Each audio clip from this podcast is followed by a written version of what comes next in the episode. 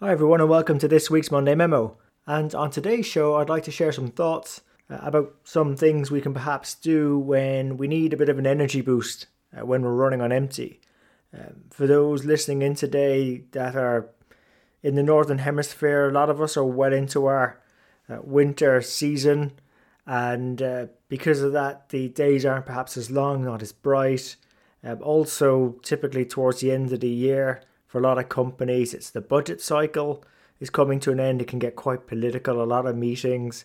And also, I suppose, if you're more on the commercial finance side, you're perhaps looking at uh, a lot of deals that need to close by the end of the year.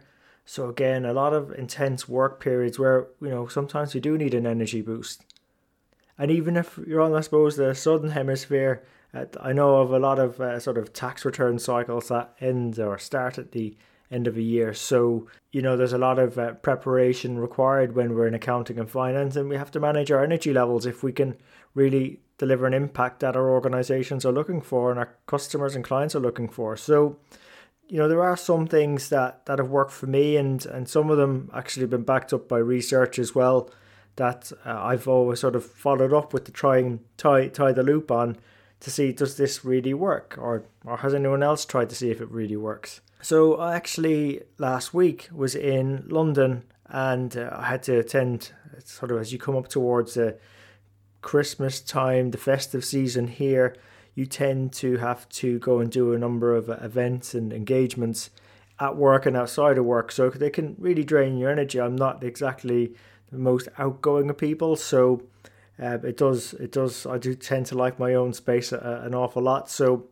it does take a bit of energy. And one of the first things you could do if you ever needed a burst of energy is to do the three threes. That's think of three things that have gone well today, three things that you're perhaps grateful for, or simply three moments that made you smile. Now, if you were able to think up of nine things, then that's going to be more powerful. But even if you did one of these three threes, it's going to help top up your energy a bit.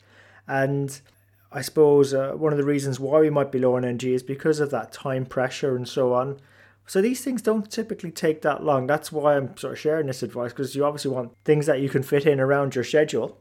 And actually, when I was following up with the research on this, there were some German researchers that found actually asking people to think of three funny things was just as effective as thinking of three good things. And they're all very personal to us. They could be quite sort of simple about someone saying a good comment to us, or maybe maybe a cartoon or one of those memes that pop up now and again could be just a good way of forcing you to, to have a bit of a smile. So I had a bit of time to do this when I was back in London. I had to go and get a train to one of the events. I had to travel into London from the airport and the office. So uh, I had some time to think, and again, I found that quite effective. Um, you can then sort of pair that with maybe a second approach, which a lot of people call the random act of kindness. So when I got to uh, the venue I was at, I was actually meeting an old friend first. So I uh, went up to the bar and called a couple of drinks, and then someone else came over and wanted to make a call for their drink, and one thing led to another. Anyway, they called their drink, and I, I paid for the whole round. And, uh, you know, this person didn't know I'd actually done that, so they thought they had to pay. So when they didn't, they came over and I actually felt that I'd really, really made that person's day, and that actually made them feel good and also made me feel good. So again, perhaps if you are outside of the office, you know, buying someone a drink over this sort of festive period, or even buying a coffee. I've I've actually even seen it in, in, in real life. Someone actually paid for someone shopping uh, coming up to Christmas a number of years ago. So people do these things, and it's amazing that the goodwill that generates for everyone around.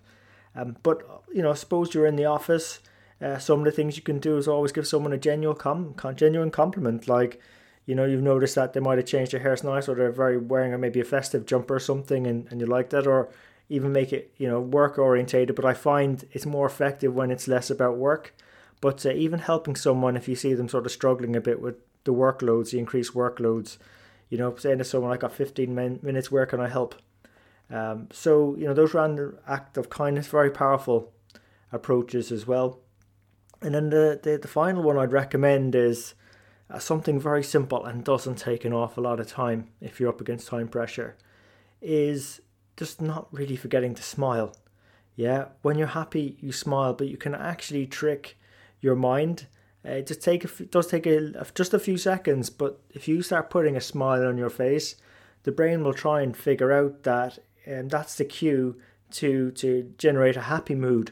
And it actually does work for real. Uh, when researchers went into this, they've done various different studies, but uh, one of the more recent ones was that uh, when these people who were putting on a fake smile were had to put their hands in sort of cold water, something that was uncomfortable or unpleasant, they actually found that their heart rates compared to control group quick more quickly returned to normal because they had a better mood. Uh, so, you know, having that sort of fake smile actually does does actually work on our own physiology, but it also works on other people too. This thing called mirror neurons. If, if you smile, it is a bit infectious that way. So you can not only lift your mood, but the, the mood of those around you. Um, there was one person I came across that said she forced herself to smile by sort of putting a pen in between her lips and holding it there for, for I think it was about fifteen seconds. And that forced the muscles to sort of trick her mind into, into feeling happier. And she found that worked for her. So, you know, there are some sort of tips in terms of how we can perhaps boost our energy when our levels are a bit low, particularly when we've had to put energy into a lot of work activities and meet an awful lot of deadlines and pressures that we face. Um, and it might even allow us to enjoy these sort of periods uh, more, particularly when it's coming up for Christmas uh, for a lot of people. So look, hope you found those ideas useful. Um, I'm always curious to know what works for you, so perhaps comment with this post when it goes out on LinkedIn or on the website. I really appreciate your thoughts uh, and, again, ideas in terms of uh, wh- how we can perhaps share these with others, because it might work for someone else too. And in terms of other people as well, again, if you thought this was a useful episode, please share it with your friends and colleagues. They can subscribe at all the major platforms, iTunes, Stitcher, SoundCloud, YouTube and Spotify. And we really appreciate you investing your time with us today. So until next week, take care of yourselves and let's keep on building our strength in the numbers.